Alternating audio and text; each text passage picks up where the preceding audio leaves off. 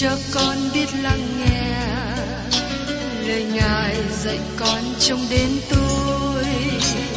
Xin cho con biết lắng nghe lời Ngài dạy con lúc lẻ loi. Xin cho con cất tiếng lên trả lời vừa khi con nghe Chúa. Xin cho con biết ơn thưa lạy Ngài, Ngài muốn con làm chi?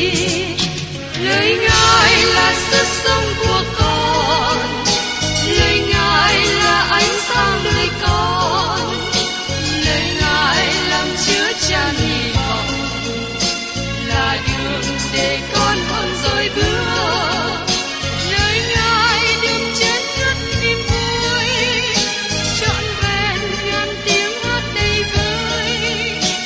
Lời Ngài đổi mới cho cuộc đời, lời Ngài hạnh phúc cho chân ai. Xin cho con biết lắng nghe lời Ngài dạy con trong cuộc sống. Xin cho con biết lắng nghe lời Ngài từng theo bước đời con.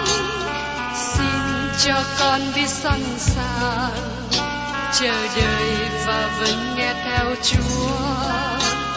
Xin cho con biết sẵn sàng thực hành lời Chúa đã truyền ban. Hân hoan chào mừng quý vị đến nghe chương trình Tìm Hiểu Thánh Kinh. Đây là một chương trình học Kinh Thánh liên tục và hệ thống trong thời gian 5 năm. Chúng ta sẽ lần lượt khảo sát từ Sáng Thế Ký cho đến Khải Huyền. Mục sư tiến sĩ McGee là người được Chúa dùng để sáng lập và thực hiện chương trình này.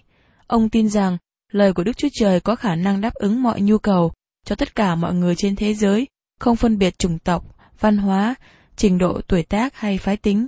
Ước mong quý vị theo dõi liên tục và giới thiệu cho thân nhân, bạn hữu cùng đón nghe. Kính chào quý vị và các bạn. Trong chương trình Tìm Hiểu Thánh Kinh kỳ trước, tôi đã cùng với các bạn tìm hiểu trong Ê-xê-chi-ên đoạn 37 và 38, đề cập đến Gót và Maroc. Theo tiến sĩ McGee nói, Gót và Maroc có thể được xác định là Nga Xô bởi ba lý do: bởi bối cảnh ngôn ngữ, bối cảnh địa lý và bối cảnh triết học hay tư tưởng học. Và Nga Xô là kẻ thù sẽ đến xâm chiếm quốc gia Israel trong những ngày sau cùng. Lý do mà Nga Xô đến xâm chiếm Israel hay còn gọi là Do Thái với ba lý do. Thứ nhất, Nga Xô cần có một đường hàng hải ở vùng nước ấm để mở tuyến đường quốc tế. Thứ hai, Nga Xô cần Do Thái để hiệp tác trong vấn đề vận chuyển dầu quả. Và thứ ba, tại vùng biển chết có một khối lượng lớn về khoáng chất potash. Và hôm nay, tôi cùng với quý vị tìm hiểu đến phần kế tiếp, nói đến việc khi nào Nga Xô xâm chiếm Israel. Tôi xin nhắc lại, Israel hay còn gọi là Do Thái. Câu hỏi được nêu lên là, khi nào Nga Xô sẽ đến? Đây là điều mà nhiều nhà giải nghĩa Kinh Thánh không có đồng ý với nhau. Có người tin rằng Nga Xô sẽ đến xâm chiếm Do Thái vào thời kỳ cuối cùng trước khi Hội Thánh được cất lên. Một số khác tin rằng Nga Xô sẽ đến chống nghịch với Do Thái vào lúc bắt đầu thời kỳ đại nạn. Một số người khác tin rằng nó xảy ra vào thời kỳ cuối của thời kỳ đại nạn. Cũng có một số người khác tin rằng việc Nga Xô xâm chiếm Do Thái xảy ra vào lúc bắt đầu thời kỳ đại nạn. Tôi không thảo luận về sự khác biệt giữa các quan điểm này. Quan điểm đặc biệt của tôi là Nga Xô sẽ đến trong ngày cuối cùng, như được nói trong Ê-xê-chi-ên đoạn 38 câu 16. Những ngày cuối cùng là từ ngữ được dùng đặc biệt đề cập về thời kỳ đại nạn. Đây là những ngày mà kẻ chống lại với Đấng Christ nắm quyền hành. Hắn sẽ đứng trên diễn đàn hòa bình. Kết quả sẽ có sự hòa bình giả tạo ở giai đoạn đầu của thời kỳ đại nạn. Và sau đó khoảng giữa 7 năm, Nga Xô sẽ đến từ phương Bắc tiến vào xứ Do Thái, và Nga Xô sẽ khai hỏa thời kỳ đại nạn bằng sự bẻ gãy hòa bình giả tạo được làm ra bởi những kẻ chống lại Đấng Christ vào xâm lăng xứ Do Thái. Bây giờ mời quý vị cùng xem tiếp ở trong Ê-xê-chi-ên đoạn 38 câu 8. Sau nhiều ngày, ngươi sẽ lãnh mạng ra đi. Trong những năm sau rốt, ngươi sẽ đến một đất, là đất đã được giải cứu khỏi gươm và nhóm lại từ giữa nhiều dân tộc. Ngươi sẽ đến trên núi Israel là nơi đổ nát đã lâu, nhưng nó đã được đem về từ giữa các dân và chúng nó hết thảy sẽ ở yên. Khi Israel trở về đất hứa, họ ở dưới sự thống trị của một kẻ chống lại Đấng Christ. Hắn làm cho người dân Israel tin rằng hòa bình đến trên đất và tất cả mọi khó khăn của trái đất được giải quyết ổn thỏa, và họ đang vào thời kỳ 1000 năm. Nhưng điều đó không có thật. Họ thấy là khoảng giữa thời kỳ đại nạn, kẻ thù từ phương Bắc sẽ đến, đó là Nga Xô. Và tiếp đến trong Ê-xê-chi-ên đoạn 38 câu 16. Hỡi Gót, ngươi sẽ đến đánh dân Israel ta, như một đám mây che phủ đất. Thật vậy, trong những ngày sau rốt, ta sẽ khiến ngươi đi đánh đất ta, hầu cho các dân tộc học mà nhìn biết ta, khi ta được tỏ ra thánh bởi ngươi trước mắt chúng nó. Dân Israel đang sống trong sự hòa bình, và kẻ chống lại Đấng Christ đã lừa dối mọi người. Đức Chúa Trời là nguồn giúp đỡ duy nhất cho dân Israel. Chính Chúa sẽ giải quyết vấn đề với nước Nga Xô. Chiến tranh sẽ nổ ra, đại nạn sẽ bắt đầu trong tất cả mọi sự thạnh nộ giận dữ của nó, mà đây là thời kỳ phân nửa sau chốt của thời kỳ đại nạn. Tất cả trái đất sẽ đầy xác chết. Sự đón phạt này tới sự đón phạt khác tiếp tục đến trên đất. Chiến tranh ngự trị, Đấng Christ nói thời kỳ này ngắn ngủi. Trong Ma-thi-ơ đoạn 24 câu 22, nếu những ngày ấy không giảm bớt thì chẳng có một người nào được cứu, song vì cớ các ngươi được chọn thì ngày ấy sẽ giảm bớt. Và trong phần còn lại của Ê-xê-chi-ên đoạn 38 câu 17-23 nói chúng ta biết sự đón phạt của Đức Chúa Trời trên kẻ thù xâm lược Nga Xô. Đức Giê-hô-va phán như vậy: Xưa kia ta đã cậy tôi tớ ta là các tiên tri của Israel. Trong những thời đó, trải qua nhiều năm, họ đã nói tiên tri rằng ta sẽ khiến ngươi đến giấy nghịch cùng dân ta. Ấy há chẳng phải là ta đã phán về ngươi sao?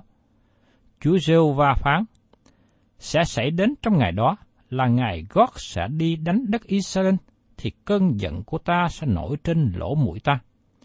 Ta đang ghen tương, đang giận phừng phừng mà nói rằng, thật, trong ngày đó sẽ có sự rúng động lớn phát ra trong đất Israel. Trước mặt ta, những cá biển, những chim trời, những loài thú đồng, hết thảy những côn trùng bò trên đất, hết thảy những người ở trên mặt đất sẽ đều run rẩy. Những núi đều bị quăng xuống, những vách đá đều đổ xuống, hết thảy những tường đều bị sụp xuống đất. Chúa Giê-hô-va phán, ta sẽ gọi gươm đến nghịch cùng nó ở trên mọi núi của ta. Ai nấy sẽ xây gươm lại nghịch cùng anh em mình. Ta sẽ làm sự đón phạt nghịch cùng chúng nó bởi dịch lệ và bởi máu. Ta sẽ khiến những trận mưa dầm, mưa đá, lửa và diêm xanh đổ xuống trên nó, trên đạo binh nó, và dân đông đi với nó. Ấy vậy, ta sẽ làm sáng danh ta, sẽ tỏ mình ra thánh và sẽ được nhận biết trước mắt nhiều nhân tộc. Chúng nó sẽ biết rằng ta là Đức Giê-hô-va. Chúng ta thấy điều này. Những quốc gia đã đến để mà xâm chiếm nước Israel là dân của Đức Chúa Trời. Thì sau đó, chính Đức Chúa Trời sẽ đổ cơn đại nạn để mà hủy diệt họ. Và qua sự việc này, cả dân tộc cõi thế gian biết rằng chính Chúa là Đức Chúa Trời. Ngài tỏ mình, danh Ngài là Thánh, để cho mọi người nhận biết Ngài như thế nào. Và tiếp đến trong Ê-xê-chi-ên đoạn 39, tiếp tục lời tiên tri chống nghịch lại Gót và có thêm nhiều chi tiết về sự hủy diệt kẻ thù ghê sợ này. Mời quý vị cùng xem trong Ê-xê-chi-ên đoạn 39, câu 1 đến câu 2. Hỡi con người, hãy nói tiên tri nghịch cùng Gót và bảo nó rằng, Chúa Giê-hô-va phán như vậy, hỡi Gót của Su-rơ, Mê-siết và Tu-banh. Này, ta nghịch cùng ngươi, ta sẽ quay ngươi lại, ta sẽ dẫn ngươi đi, và khiến ngươi đến từ phía cực bắc, và đem ngươi lên trên các núi của Israel. Những tai vạ này liệt kê trong Ê-xê-chi-ên đoạn 38 câu 22. Ta sẽ làm sự đoán xét nghịch cùng nó bởi dịch lệ và máu. Ta sẽ khiến những trận mưa dầm, mưa đá, lửa và diêm sinh đổ xuống trên nó, trên đảo bên nó và dân đông đi với nó. Đây là phương cách mà Đức Chúa Trời của diệt Sodom và Gomorrah trước đây. Căn cứ vào lời kỹ thuật trong sách Sáng Thế Ký đoạn 19 câu 24, Đức Giê-hô-va giáng mưa diêm xanh và lửa từ nơi Ngài trên trời sa xuống Sodom và Gomorrah. Đây cũng là phương cách mà Đức Chúa Trời dự trù hủy diệt quân đội mà chúng nó đến từ phương Bắc để chống nghịch lại với dân sự của Ngài. Các bạn nhớ rằng, Nga Xô chống nghịch người Do Thái. Trong thời điểm hiện nay, phần lớn người Do Thái vẫn còn sống ở nước ngoài, ở Hoa Kỳ và Nga Xô. Chúng ta nghe lời chỉ trích chính phủ Nga Xô không cho phép người Do Thái rời khỏi Nga Xô. Trong những ngày cuối cùng, Đức Chúa Trời sẽ giải quyết với Nga Xô về việc họ đối xử với dân của Ngài. Tại đây có một sứ điệp cho chúng ta. Khi Đức Chúa Trời chuẩn bị hủy diệt Sodom và Gomorrah, Abraham nghĩ rằng Ngài không công bình. Abraham hỏi Đức Chúa Trời, Ngài sẽ hủy diệt người công bình luôn với người gian ác sao? Chúa có để lại thành phố này nếu như có 50 người công bình, nếu như có 40, 30, 20, 10 người công bình không? Đức Chúa Trời nói không. Ngài sẽ không hủy diệt thành phố này nếu tìm được 10 người công bình. Nhưng tại đó, không có đến 10 người công bình. Đức Chúa Trời sai thiên sứ của Ngài kéo ông Lót ra khỏi thành phố và nói rằng họ không thể hủy diệt thành phố này nếu ông Lót chưa ra khỏi đó. Các bạn thân mến, đây là một lý do mà tôi tin rằng Đức Chúa Trời sẽ không đổ cơn đại nạn của Ngài xảy xuống cho đến khi nào Ngài cất hội thánh ra khỏi thế gian, cho đến khi nào Ngài đem tất cả mọi người được tái sanh ra khỏi thế gian này. Tôi có một sơ đồ dùng để giải bài thêm về sự kiện này. Chúng ta có một tiến trình về thời gian. Cho đến thời điểm hội thánh được cất lên, và sau đó là thời kỳ đại nạn, như được đề cập trong sách Ê-xê-chi-ên đoạn 37, 38 và 39. Giữa thời kỳ đại nạn này được đề cập ở trong Ê-xê-chi-ên đoạn 38. Và sau đó thì đến thời điểm Đấng Christ trở lại, khởi sự thời kỳ 1000 năm, và điều này được đề cập từ sách Ê-xê-chi-ên đoạn 40 đến đoạn 48. Nói một cách thẳng thắn, trong thời kỳ đại nạn giống như địa ngục trên đất mở ra. Nó sẽ là một thời kỳ kinh hoàng và ghê sợ. Tôi không hiểu tại sao có những người nhấn mạnh rằng người được Đức Chúa Trời cứu chuộc, tức là hội thánh, sẽ đi qua thời kỳ đại nạn. Kinh Thánh nói rất rõ ràng những người chứng nhân trên đất trong khoảng thời gian này sẽ là 144.000 người Do Thái. Đức Chúa Trời có sự đón phạt với kẻ thù xâm lược nước Israel từ phương Bắc. Ngài cho phép kẻ chống lại Đấng Christ trở nên người cai trị thế giới trong phần còn lại của thời kỳ đại nạn. Sau đó, Đấng Christ trở lại thế gian để thiết lập nước của Ngài. Và chúng ta sẽ được hình ảnh này diễn tả ở trong Khải Huyền đoạn 19 và trong Khải Huyền đoạn 20, thời kỳ 1000 năm bắt đầu. Xin chúng ta giữ ở trong trí các biến cố lớn này. Chúng ta tạm dừng đôi phút để xem xét các tài liệu mà chúng ta đã tìm hiểu nghiên cứu. Sau khi chúng ta cẩn thận khảo sát 3 trong số 4 tiên tri lớn, đó là Esai, Jeremy, Ê-xê-chi-ên, có một số nền tảng lớn liên kết lại với nhau mà tiên tri thứ tư là Daniel sẽ xác chứng.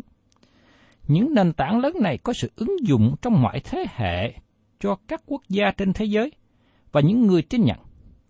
Khi tôi nói những người tin nhận, tôi muốn nói đến những người tin nhận Chúa Giê-xu là Chúa Cứu Thế và tin nhận Kinh Thánh là lời của Đức Chúa Trời.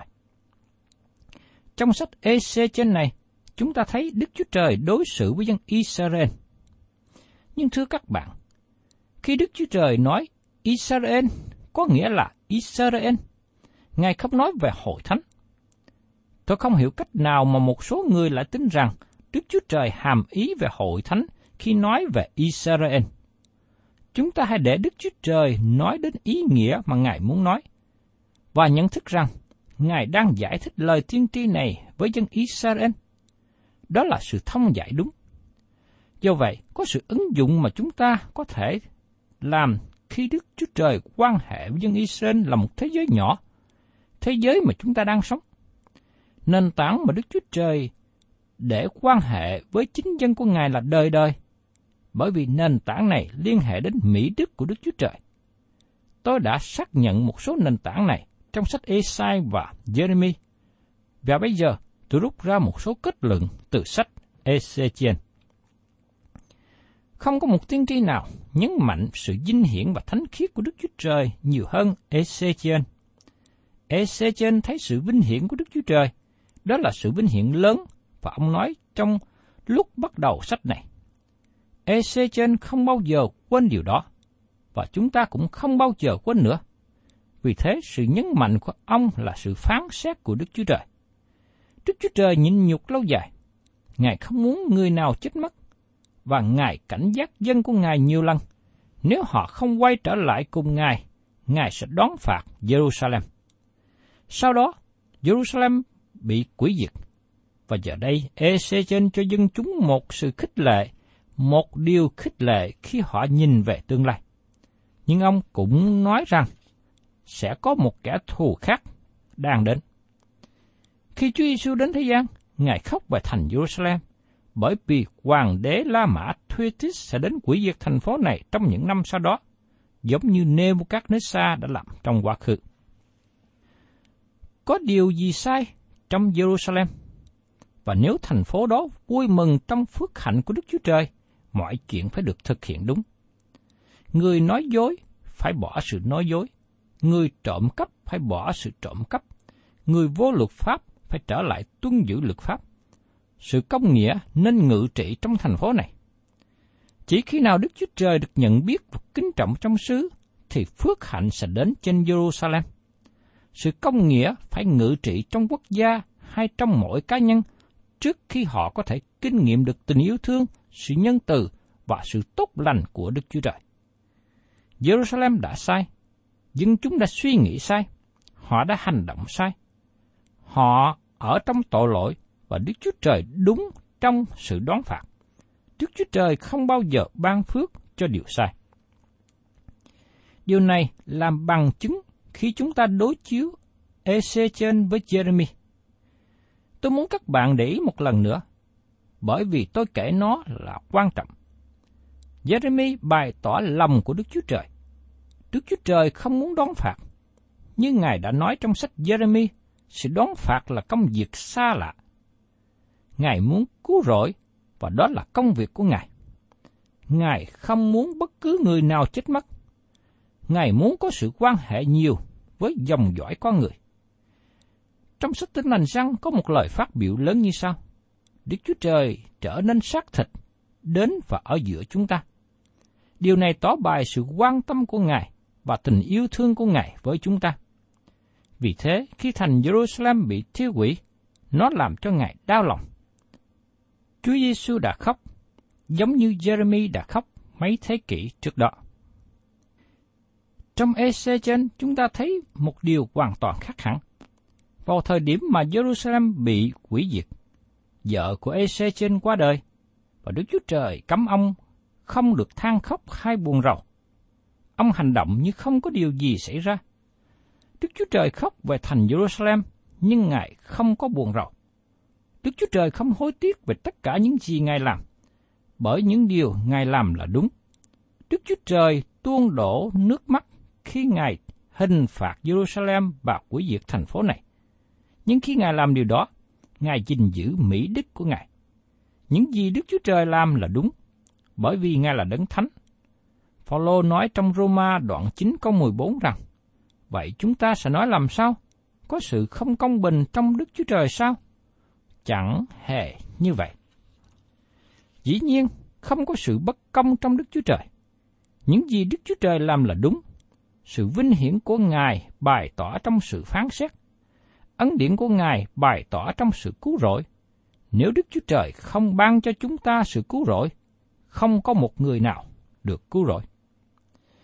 Trong Ê-xê-chi-ên đoạn 38 và 39 cho chúng ta thấy một nước từ phương Bắc sẽ đến xâm chiếm Israel, mà tiến sĩ McGee tin rằng đó là Nga Xô. Họ sẽ bị hủy diệt trong tương lai. Câu hỏi được nêu lên, tại sao Đức Chúa Trời sẽ hủy diệt Nga Xô? Xin chúng ta đọc lại một lần nữa trong Ê-xê-chi-ên đoạn 38 câu 16. Hỡi Gót, ngươi sẽ đến đánh dân Israel ta như một đám mây che phủ đất. Thật vậy, trong những ngày sau rốt, ta sẽ khiến ngươi đi đánh đất ta, hầu cho các dân tộc học mà nhìn biết ta, khi ta được tỏ ra thánh bởi ngươi trước mắt chúng nó. Đức Chúa Trời sẽ làm gì? Ngài sẽ hủy diệt họ. Tôi có thể nghe một số người la lên. Ông nói rằng Đức Chúa Trời thật sự làm điều như thế. Chắc chắn Ngài sẽ làm. Các nhà thần học tự do gặp sự trở ngại khi thấy Đấng Tạo Hóa hủy diệt những gì Ngài muốn. Chẳng hạn như Chúa Giê-xu đã rửa xả cây vả chết khô, cũng như Ngài tiêu diệt đàn heo. Tôi không cảm kích với những người này, mà họ giận Đức Chúa Trời bởi cớ Ngài đoán xét. Tôi không hề giận Đức Chúa Trời, nhưng tôi giận một chút với những người này. Giờ đây tôi xin trích dẫn hai câu khác nữa, trong Ê-xê-chi-ên đoạn 39, câu 6 đến câu 7. Bấy giờ, ta sẽ sai lửa xuống trên Maroc và trên những kẻ ở yên ổn nơi các cù lao, và chúng nó sẽ biết rằng ta là Đức Giê-hô-va. Ta sẽ tỏ danh thánh ta ra giữa dân Israel, và ta không để cho nói phạm đến danh thánh ta nữa. Các dân tộc sẽ biết ta là Đức Giê-hô-va, là Đấng Thánh trong Israel. Đức Chúa Trời sẽ hủy diệt Nga Xô phải không? Ngài nói rằng Ngài sẽ sai lửa từ trời xuống Ma-rốc giữa những nơi cư trú an toàn của bờ biển. Câu hỏi nêu lên là, ngày nay Đức Chúa Trời ở đâu? Tại sao Ngài không hành động để bảo vệ dân Ngài trong thời hiện nay? Trước đây, khi tôi xem tin tức trên truyền hình, và tôi không quên được một nhóm cơ đốc nhân ở trước tòa đại sứ Hoa Kỳ ở Moscow để kêu nài khẩn xin được rời khỏi Nga Xô bởi vì sự bắt bớ. Sau đó, lính Nga Xô đến đem những người này đi. Tôi chờ đợi một thời gian để xem những gì xảy ra cho họ, nhưng báo chí và tin tức truyền hình không còn nói một lời nào về họ nữa. Người Nga Xô có tội nhiều hơn với các nước khác khi chống đối với người Do Thái trong nhiều năm qua. Không có sự công bình trong thế gian. Tôi chỉ thấy có một số ít người kính sợ Ngài trong thế gian.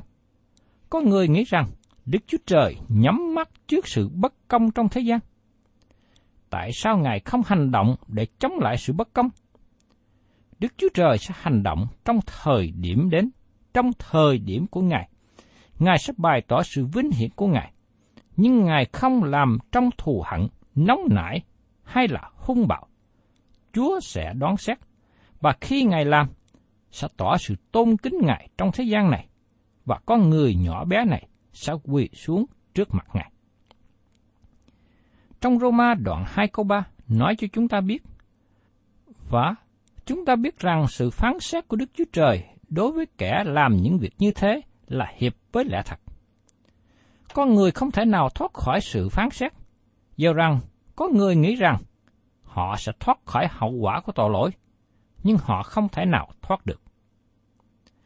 Và trong Hebrew đoạn 2 câu 3 nói cho chúng ta biết thêm, mà nếu ta còn trễ nải sự cứu rỗi lớn dường ấy, thì làm sao tránh khỏi được, là sự cứu rỗi Chúa đã truyền ra trước hết, rồi có những kẻ nghe chứng nghiệm nó cho chúng ta.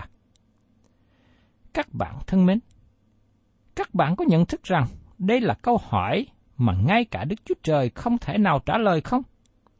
Làm sao chúng ta có thể thoát khỏi được án phạt khi chúng ta bỏ qua sự cứu rỗi lớn mà Ngài ban cho? Chúng ta không thể nào thoát khỏi. Không có câu trả lời cho câu hỏi này. Các bạn thân mến, có một số người giảng rằng địa ngục là nơi tốt đẹp để đi vào. Nhưng thưa các bạn, Địa ngục là một thực trạng đau buồn. Các bạn có thể giải nghĩa địa ngục theo bất cứ điều nào các bạn muốn. Nhưng địa ngục là nơi Đức Chúa Trời đẩy những người chống nghịch Ngài xuống đó, những người phạm tội mà không chịu ăn năn, những người nói phạm thượng của Đức Chúa Trời, nói phạm đến danh thánh của Ngài, những người sống như thú vật, dùng danh nghĩa tự do để phạm biết bao nhiêu tội lỗi tình dục bậy bạ. Thưa các bạn, danh thánh của Đức Chúa Trời được bày tỏ, được giải bày. Nhưng cách nào danh thánh của Ngài được biện minh? Trong tình yêu thương. Ngày nay Đức Chúa Trời thể hiện tình yêu thương của Ngài qua việc ban cho con Ngài là Chúa Giêsu đến thế gian. Đối với những người gọi tên của Ngài, cần học một bài học. Chúng ta cần học biết rằng chúng ta không thể nào đùa giỡn với Ngài. Chúng ta không thể coi thường Ngài. Chúng ta không thể sống theo điều chúng ta muốn mà có thể làm vui lòng Ngài. Chúng ta không thể nào phạm tội và thoát khỏi hậu quả của tội lỗi. Nếu điều đó xảy ra, thì Đức Chúa Trời không tốt gì hơn con người chúng ta. Con người chỉ là một tạo vật. Ý chỉ của Đức Chúa Trời cần được tỏ ra, và vị trí đúng của chúng ta là quỳ xuống trước mặt Ngài. Sự tự do ngày nay của chúng ta là ở trong ý chỉ của Đức Chúa Trời. Và xin các bạn nhớ rằng, con người được tạo dựng bằng bụi đất, và chúng ta có thể nói như Phaolô, tôi nhận được sự nhân từ. Các bạn thân mến, nếu chúng ta từ chối Ngài, Ngài sẽ giày đạp chúng ta dưới chân Ngài. Đức Chúa Trời yêu thương chúng ta nhiều đến nỗi đã ban con của Ngài. Nhưng nếu chúng ta từ chối ân điển và sự thương xót của Ngài, Ngài sẽ từ chối các bạn. Đây là vũ trụ của Ngài. Đây là trái đất của Ngài. Và Ngài điều khiển nó theo ý tốt lành của Ngài. Vì thế, tôi kêu gọi các bạn hãy bước đi theo Ngài. Và đó là con đường phước hạnh cho chúng ta. Thân chào tạm biệt quý vị. Và xin hẹn tái ngộ cùng quý vị trong chương trình Tìm Hiểu Thánh Kinh kỳ sau. Chúng ta sẽ tiếp tục phần còn lại của sách tiên tri Ê-xê-chi-ên.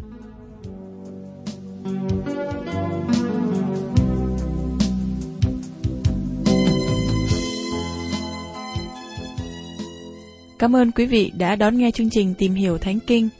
Nếu quý vị muốn có loạt bài này, xin liên lạc với chúng tôi theo địa chỉ sẽ được đọc vào cuối chương trình. Kính chào quý thính giả.